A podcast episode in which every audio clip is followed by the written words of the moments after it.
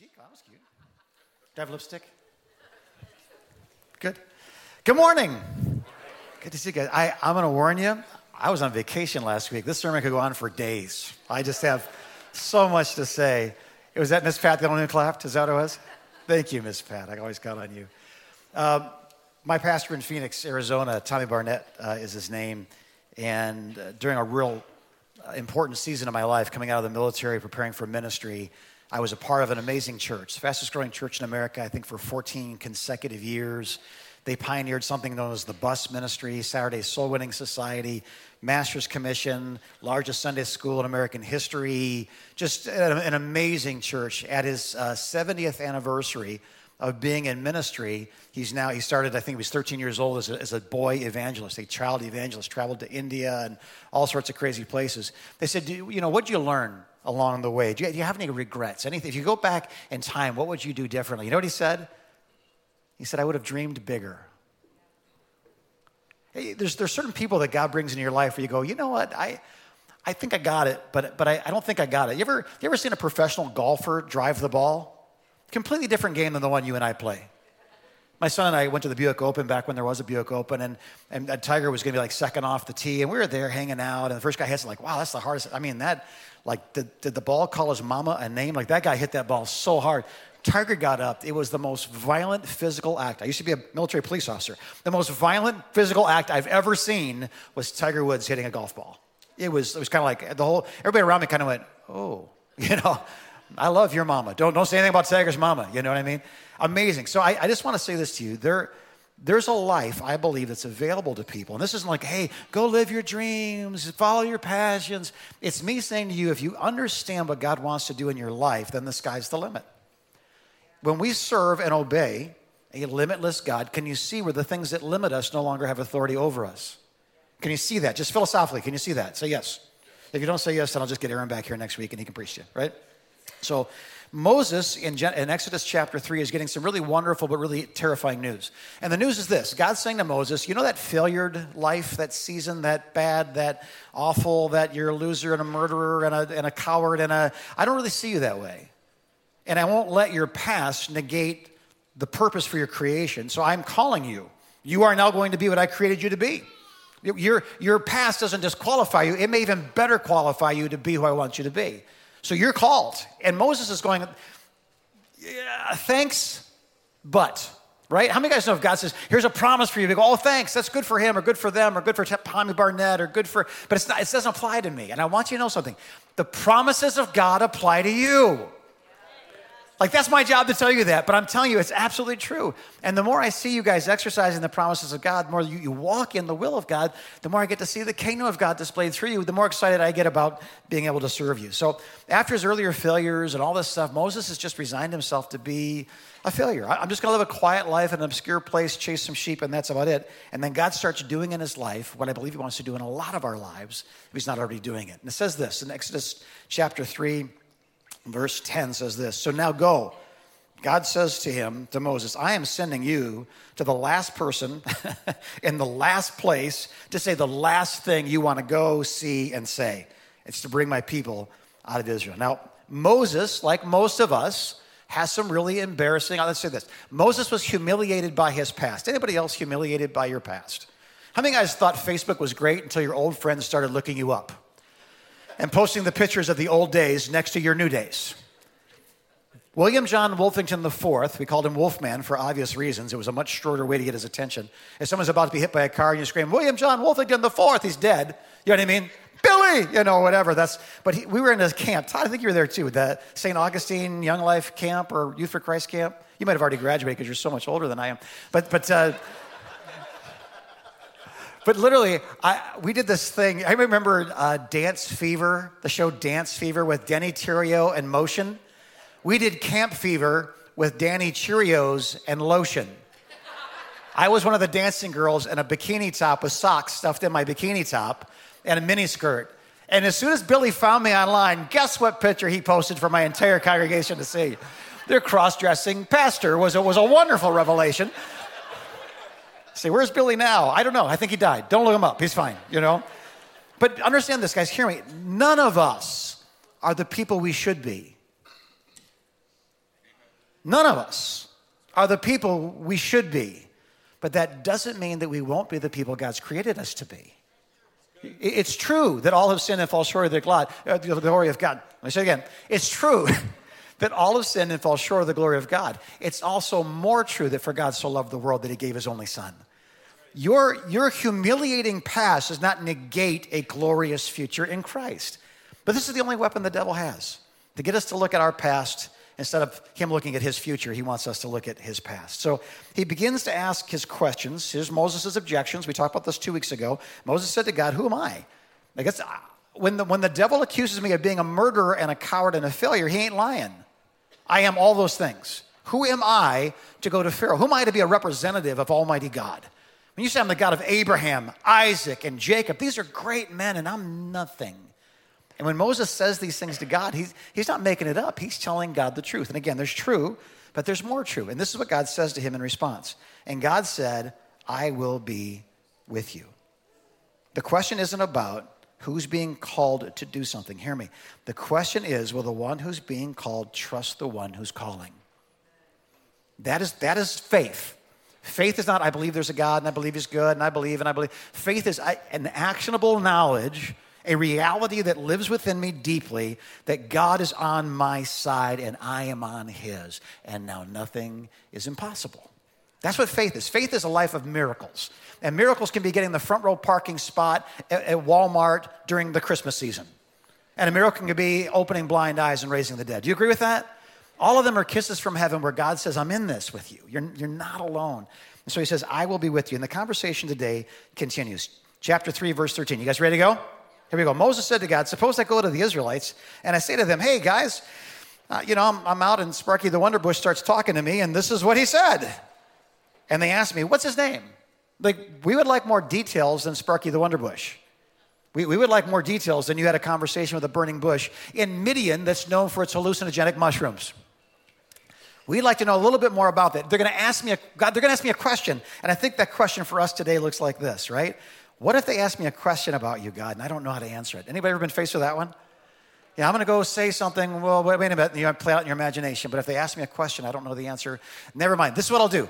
I'll be obedient when I no longer need God. Do we or do we not do that? I'll be obedient when I know everything there is to know about him. Then I'll talk about him. In the meantime, I'm not sure I'm qualified to talk about God. Aren't I humble? No, you're a coward.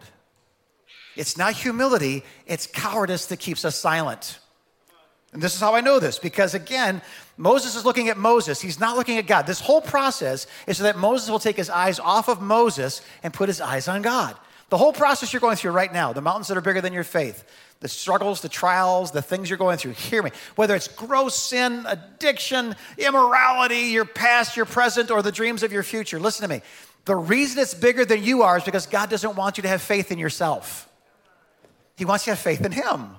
Why does he call me to do such hard things, impossible things? Because he wants you to trust him. That's what faith is. Without faith, come on, it's impossible to please God. What pleases God is when we trust him more than we trust ourselves. And he starts with knowledge. I don't know how to do this. Did that stop anybody from getting married? Honeymoon night, you didn't know what you were doing. But somehow, by the grace of God, you figured it out. Way to go. Way to go. Having kids, anybody ever had a child before? But you figured it out, ladies, right? It kind of came natural, supernaturally, right? Being a father. I held my baby in my arms for the first time. I'm like, I'm going to break him. And he looked at me like, I don't trust you either. But we figured it out. Impossible does not exist in the vocabulary of God, except it's impossible for God to lie. And what God says to you about you is if you'll trust him, you get to do his stuff. You get to carry him to Egypt. You get to kill giants. You get to raise the dead. So again, I think Moses and us, we would prefer not to need God. We want to have faith in ourselves. But God answers this question. What if they ask me a question? I don't know the answer. This is what he says. He said, God said to Moses, I am who I am, or I will be what I will be is another way to look at that in Hebrew. This is what you're to tell the Israelites. I am has sent me to you. Now, I know that's a little hard to understand. I'm not sure that I've fully grasped it, but this is what I would get out of that. I think what God is saying is two things. One is, if they ask me a question about you, how do I answer it? How many of you guys understand? You or have a chance to fully explain the incredibleness of his deity, the unbelievableness of his of his infinite power and wisdom that an ant can walk up to the space shuttle and go, you know what that is? Like, you have no idea what that is. But you can say it's big and it's white and flames shoot out its butt, right? I mean, that you would know that because that's what an ant can say. So for us to say, until I know everything there is about the one who's unknowable, unsearchably wise, unbelievably cool, unfathomably loving, until I know everything, I won't talk about him. You're negating what you do know about him and what he can teach you in the moment. All you need to know is this. Second thing is this. Tell him I am is. So what's that mean? Well, God, are you going to help me with this? God would say, I am. Are you going to heal me? I am. Will you provide for me if I go? Will you be my provider? I am. What you need to know about God, what you need to know about Jesus is this. All the promises of God, come on, they are yes and amen in Christ Jesus. That's what you need to know about him. But if I have a business decision, but if I have a moral decision, but if I have a family situation, what will I do? I don't know what to do. That's okay. It's okay that we don't know what to do because we serve the one who knows what to do. It's okay that we're powerless because we serve the one who's all powerful. Are you getting this today? Faith is not having what you need. It's having the one who does. And if you have that, man, you've got so much. The conversation continues. I know I'm rushing, but I really want to get to this last point. Chapter 4, verse 10. Moses said to the Lord, pardon your servant, Lord. I've never been eloquent, neither in the past nor in the last 90 seconds since we've been having this conversation. If I've been given some grace, I'm slow in speech and I'm slow in tongue. Now, I think what Moses is saying is not just about speech, but he's saying something along these lines. I don't have the gifts that I need. Like, you're calling me to go someplace, to do something, to be someone. I mean, certainly someone who stands before Pharaoh shouldn't stand there and go, I mean, Pharaoh's not going to put up with that. The most eloquent teachers and wise people and sorcerers in the land would stand before Pharaoh, and only they had the opportunity to say a thing. And a guy comes in smelling like sheep and a burning bush, walks in and goes, ah. Like, that's what Moses is imagining. I'm going to walk in and go, where shall we start? I don't want to be that guy. And so he's saying, I don't have the gifts that I need, but here's a wonderful promise. Listen to what God says to him about his lack. You ready for this? Like, if you're afraid of anything because you don't have what it takes, listen to what God says. The Lord said to him, I will help you in the areas where you need my help. In this place, speaking. And I will teach you. God himself says to those who will obey, I will help you and I will teach you.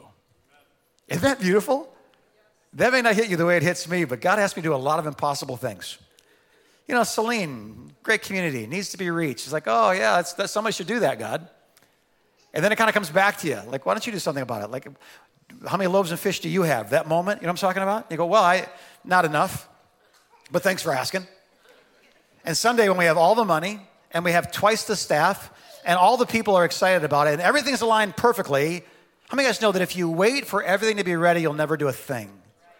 Because I don't think God's interested in our strength as much as the display of his strength for his glory. You getting this today? But my life's so hard. Oh, that's so exciting to me. But it's such an impossible test. Starting this business, fixing this marriage, going this place, going on the Rome trip, moving to Saline to be a part of the leadership team, whatever it is, whatever God is calling you to do, it is a good thing that you can't do it. It's a great thing. It's a glorious thing. Because in your weakness, what happens to his strength? Right? So God's teaching Moses that his weaknesses are what's needed to display God's strength. Hear me. This is for you. This is for Moses. Our best qualifications to glorify God are our disqualifications to have any chance of succeeding without him. Does this sound familiar to you at all? Those who attempted pretty impossible things here recently? Those who have 30 dealerships in their heart somewhere, you know? Those of you who start ministries that require large fundraising things that took half my vacation funds. Thanks, Tammy. Dana got excited at the auction, you know. Does this make sense? The men's conferences, the stuff that God puts in your heart. How many guys got ever put something in your heart and it just wasn't possible? Can I see your hand? Congratulations. You're qualified for the miraculous life that God has called you to. If you couldn't raise your hand, that makes me a little bit concerned. Because maybe what we're doing is we're not even listening for impossible things. We're only looking to get through another day. Hear me. You are not created to survive. You are created to live an abundant life. Say, what is life, Jim?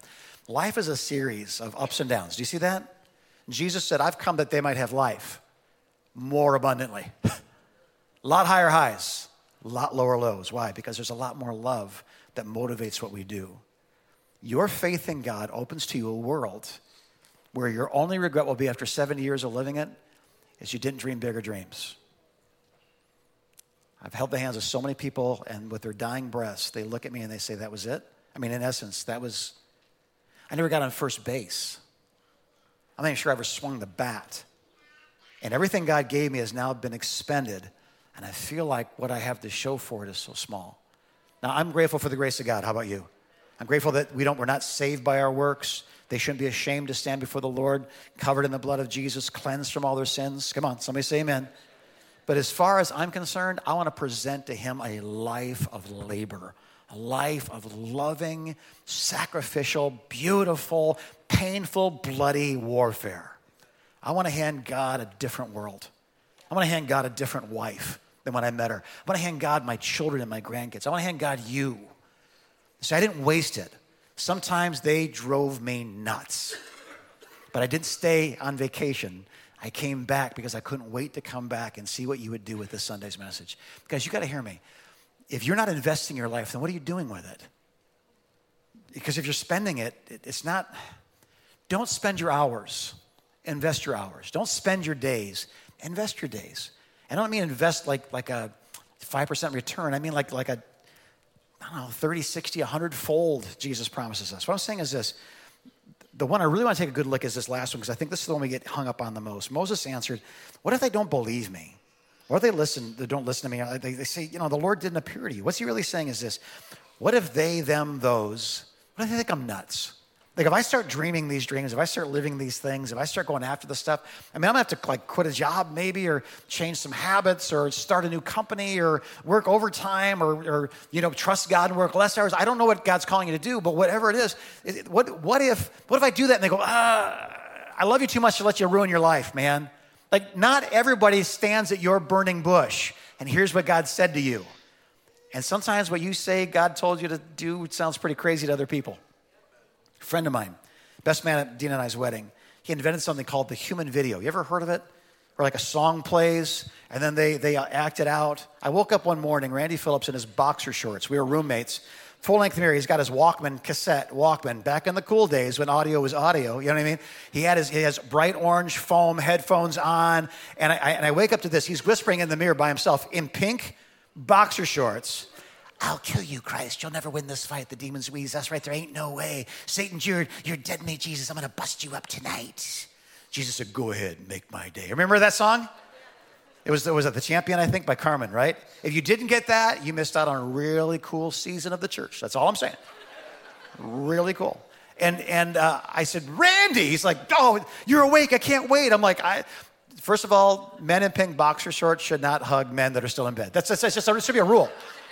It's in the book of Breathakiah. Somewhere in the Bible, it probably says that. Or Euliah, one of the minor prophets. But he said, I got it. And my first thought was, I hope it's not contagious, right? And he said, I've got it. I'm going to act these things out. We're going to translate the songs and do it in Mexico and in France. And this is going to, from the outhouse to the White House, we're going to win the world for Jesus. I'm like, you're a nut. And because I literally said this guy is changing the evangelistic. He's giving the body of Christ an evangelistic tool that literally has gone around the world. The first time he did it for anybody, it was me. And this is what I said to him. Randy, buddy, skinny people shouldn't prance. Thank God he didn't listen to me. He pranced on, put on some clothes, went to his nursing home where he was a chaplain, and he did it, God, he's Jesus, then he's the devil, then he's Jesus, you know what I mean? And they loved it. Now, they loved it to the place I'm questioning. Did they double their meds that day or not? Give it to them or what, right? Because it was like, that's awesome. Well, one of the people that worked there said, I'm a youth sponsor at my church. Why don't you come here? So he went and did that. Man, Randy did his thing. God did his thing. It was so great. Like, the place was filled the next week, the pastor said, listen, would you come on a Sunday morning? And from that, it was 2 years later, he was on the main stage at General Council in front of 30,000 Assemblies of God pastors and missionaries doing his thing. Well, God did his thing. You know what I'm saying? Listen to me. Just because God spoke to you doesn't mean people around you will see it or even believe it. So we've got to be good at knowing what God said to us, because God won't speak to everybody. Sometimes he just speaks to you.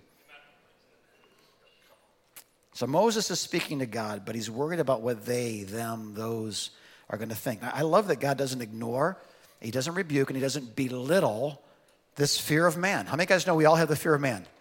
We all like to be liked. Matter of fact, we'd love to be loved. And he's dealing with this. But instead, God's going to show him what he can do through something more simple than even Moses. Here's his answer. You ready? What if I go and I think I'm nuts? He said, here's the answer. Then the Lord said to him, what is that in your hand? A staff, a stick, he replied. The Lord said, throw it on the ground. You guys doing good? Hear me. What he just did was this. It's such a beautiful picture. I love pictures. He said, what's that in your hand? He goes, it's my staff. Well, can I ask you, what was his staff before it was his staff? Anybody know? It was a stick. He lives in Midian. Midian's got mountains that are about 9,500 feet above sea level. It's got valleys full of green grass. He's a shepherd. There's a lot of wilderness in there, but certainly a tree would not be a rare thing. And what are forests made out of? But millions and millions and millions of. The ground is littered with sticks. The trees are littered with sticks. The whole forest is made out of sticks. He goes, what's that in your hand? What is that common, hear me, ordinary, nothing special about it? What is that thing that you picked up, and because you picked it up, it became extraordinary? What is that thing in your hand? See, you're not the first thing to go through this process. That thing in your hand went through a process too. It was once one of millions, a piece of nothing, a worthless, without value, without any sort of preciousness to it, and then you picked it up and you made a stick into a staff. You know that's the staff he's going to hold up and part the Red Sea with? That's the staff he's going to hold over and the plagues of locusts and rivers of blood, and it was nothing more than a stick. And every time Moses used that stick, God reminded him, I'm the God who can use anything you lay before me. And that's what he tells him to do. Now take that stick, that staff, and lay it before me. When it does, it hits the ground, and it turns into a serpent, and Moses, being the great Steve Irwin reptile lover that he is, runs just like a little girl and just like I would do. If it turned into anything, I'm booking, but a snake, I'm booking as fast as I can book. And God says, pick it up, and he goes, and he picks it up, turns back into a stick, and he says, okay. And here's the moral of the story. Anything you put before me becomes what I want it to be, no matter what it once was. Piano guy, join me if you would. Anything you put before me, any gift, any problem, any talent, any life, it becomes what I want it to be. When it's yielded to me, I decide what it is, not you. That common, everyday, ordinary, worthless thing that you transformed into a tool, that's exactly what I'm going to do with you, Mo. It's time for you to be done being one of the three stooges, Larry, Mo, and Curly. It's time for you to stop being the failure. What I'm asking you to do, I'm not negating your worthlessness. I'm not arguing with you about what you can't do. That's the point. The point is this. Whatever you give to me, I decide what it'll become. He does it again with his hand. Put your hand in your cloak. He does it. Now pull it out. It's leprous, white as snow. Well, what is more common to a man than his own hands? Just put it back in again. Like, that's nasty. It smells bad. You know, pulls it out, and it's like brand new skin. What's he doing? He's saying this. I can change, I can move, I can motivate, I can alter, I can adjust. I am the God of Abraham, Isaac, and Jacob. If you know the story, those guys weren't perfect either.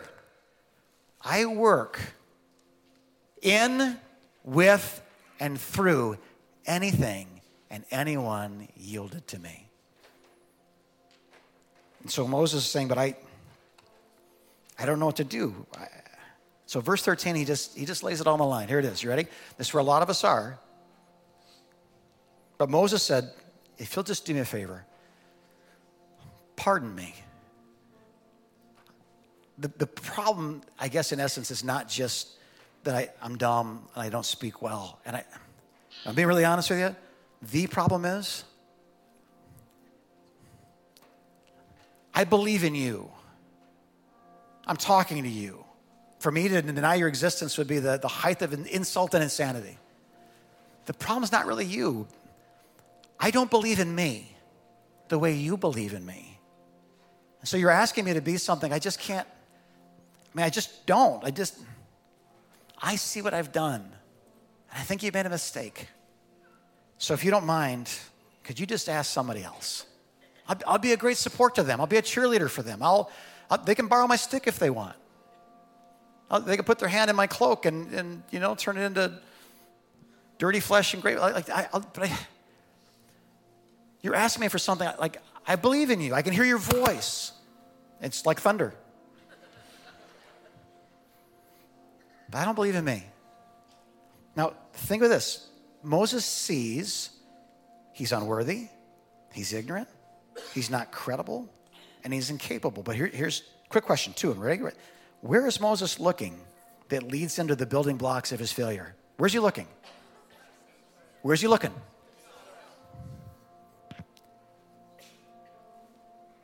Second thing is, where is God trying to get him to look? I promise you, on the authority of Scripture, that as God calls, he enables, he provides, he teaches. Well, could you do those things and then I'll do it? No.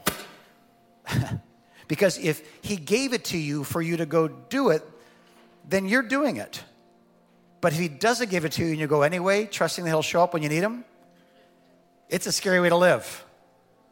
But it's called living by faith. Not faith in you, not faith in it, not faith in them or those or these, faith in Christ. If you call me and I obey, then I trust that when I get there, I don't go alone. You go with me. Those who look at what and who God has called will always lack what's needed to obey. You'll never have enough education, enough money, enough time, enough energy, enough courage, enough, you never will. But only those who see beyond themselves to what God sees when he looks at them can obey. That's just the way it works, right? So here's my last question for you. Here it is. You ready? Sums up the whole day. What could life be like if you started to see what God sees when he looks at you? How would life change if you started to see what God sees when he looks at you? The theme of this year is let's do this. Like, let's do this. I don't know what's in your heart. I'm not sure what God's laid on there or what challenges are before you, if it's a business thing or a family thing, if it's a crisis or an opportunity. But I know this. Those who don't let weakness stop obedience will get both strength and the fruit of obedience. Those who wait for the perfect moment will miss every moment. Those who drop down and take the shot, they got a bunch of things on the side of their fighter jet, right? You have to.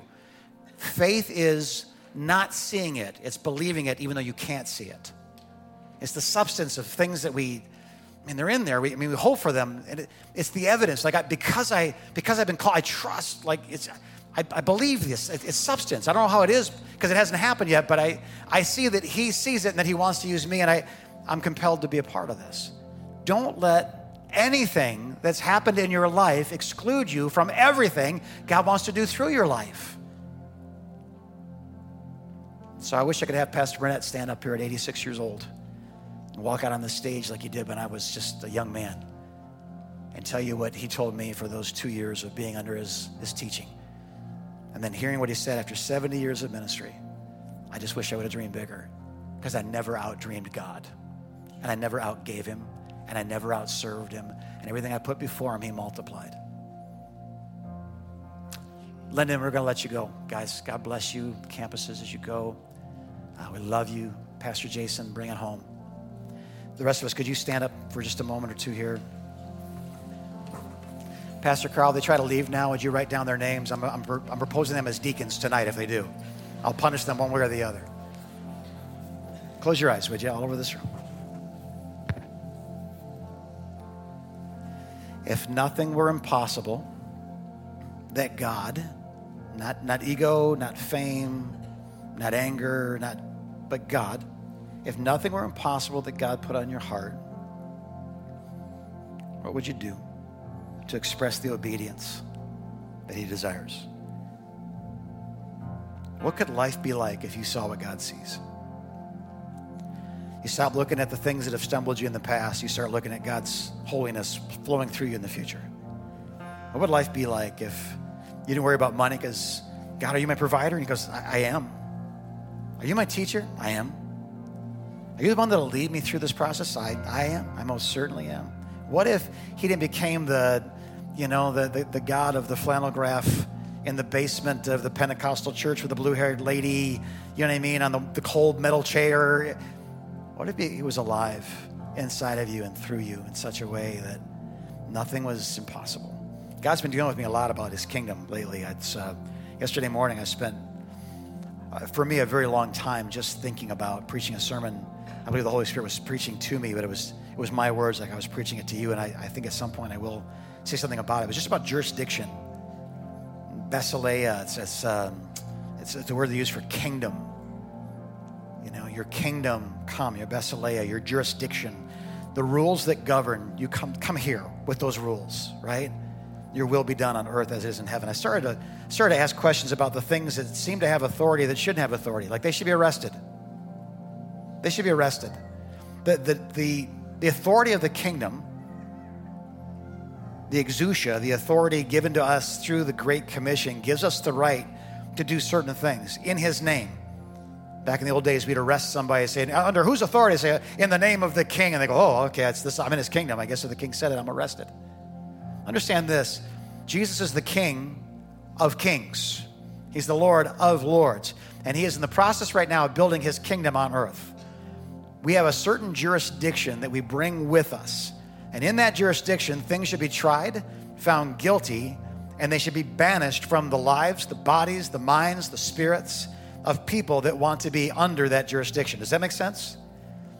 Afraid to pray for the sick because what if they don't? Afraid to pray for deliverance because what if it gets worse? Afraid to pray. Like, I think we live in so much fear because we think about past failures of our own or maybe attempts that we made that weren't successful. We go, well, I'll just have a faith in God who does nothing, and I'll focus on morality as if morality pleases God. When it's clear, morality is not the measure. It's without faith, it's impossible to please him. I just believe there's a lot of ministries. There's a lot of businesses. There's a lot of families. There's a lot of Jesus stuff he wants to bring through you. So today's word is just this. We've stood at a burning bush many times in our lives, and God has spoken to us. Sometimes it was a whisper. Sometimes it was a strong unction, like getting hit by a wave of just liquid gold, right? But in this moment, what would obedience look like? What could life be like if you saw what God sees when he looks at you, and nothing were impossible? So Father, I'll leave that question in the hearts of your people. I'll leave that question in the hearts of your people. They don't have to be any more special than a stick in a forest. No more eloquent than a donkey who speaks. No more, glorious than a colt who carried Christ through the streets. People shouted, Hosanna. Blessed is he who comes in the name of the Lord. What an honor it is to obey. If you're here today and you're not right with God, then let's do something about it right now. What does he see when he looks at you? Some sinner deserving hell, or some son or daughter waiting for adoption? The Bible is extraordinarily, every page clear, that what he sees, he loves. He wants you safe. He wants you home. He wants you to be his. And if you're not his, because you belong to another God, you belong to yourself, your flesh, your fears. Today, you literally are one decision away from erasing everything that's ever been done, good, bad, and ugly, in your past and birthing your destiny. That choice is, will you choose Jesus? Will you prefer him? Will you come to him in faith, believing that he loves you, believing that what he did on the cross was sufficient? It was more than enough, that what he has done is greater than what you have done. It's true that you're a sinner, but it's more true that he makes saints out of sinners and sons and daughters out of sinners. It's more true. I've seen it hundreds of thousands of times. Today, you're not the exception. You're the rule, man. God loves you because he made a decision about you a long time ago before you were born to love you. And nothing you've done has ever changed that decision. It's your turn now. Will you respond to that love? Jesus, here I am. Come on. Right now. Jesus, here I am. Lock, stock, and barrel. Yesterday, today, and tomorrow, here I am. From this day forward, I belong to you. Forgive me my sins. Erase the wasted days and multiply the days ahead. That I would not be a man or a woman of doubt, but a man or a woman of faith, trust, and obedience. Nothing is impossible with you, God. Nothing is impossible with you. Come on, nothing is impossible with you. So I come to you and ask you to do whatever you want to do. Will you just take your life right now? And like a stick, will you just lay it before the Lord? And whatever you put before the Lord becomes what the Lord says it is, not what your accuser says it is. In Jesus' name. Those who have the ministry of like prayer, would you come forward? We'll be praying for some people this morning. We'd love to pray for you. Nothing's impossible with God. You need healing, you need deliverance, you need to talk for a little while. You want to get closer to God. There's still stuff that God wants to do in your life, but it hasn't happened yet. That's what this season's for you to be ready, okay? If you got that, would you either go that way and grab your kiddos, come this way and get your prayer, but let's just kind of let this room be a holy space for a while. You're dismissed. God bless you. See you again very, very soon. Excited about the weeks ahead.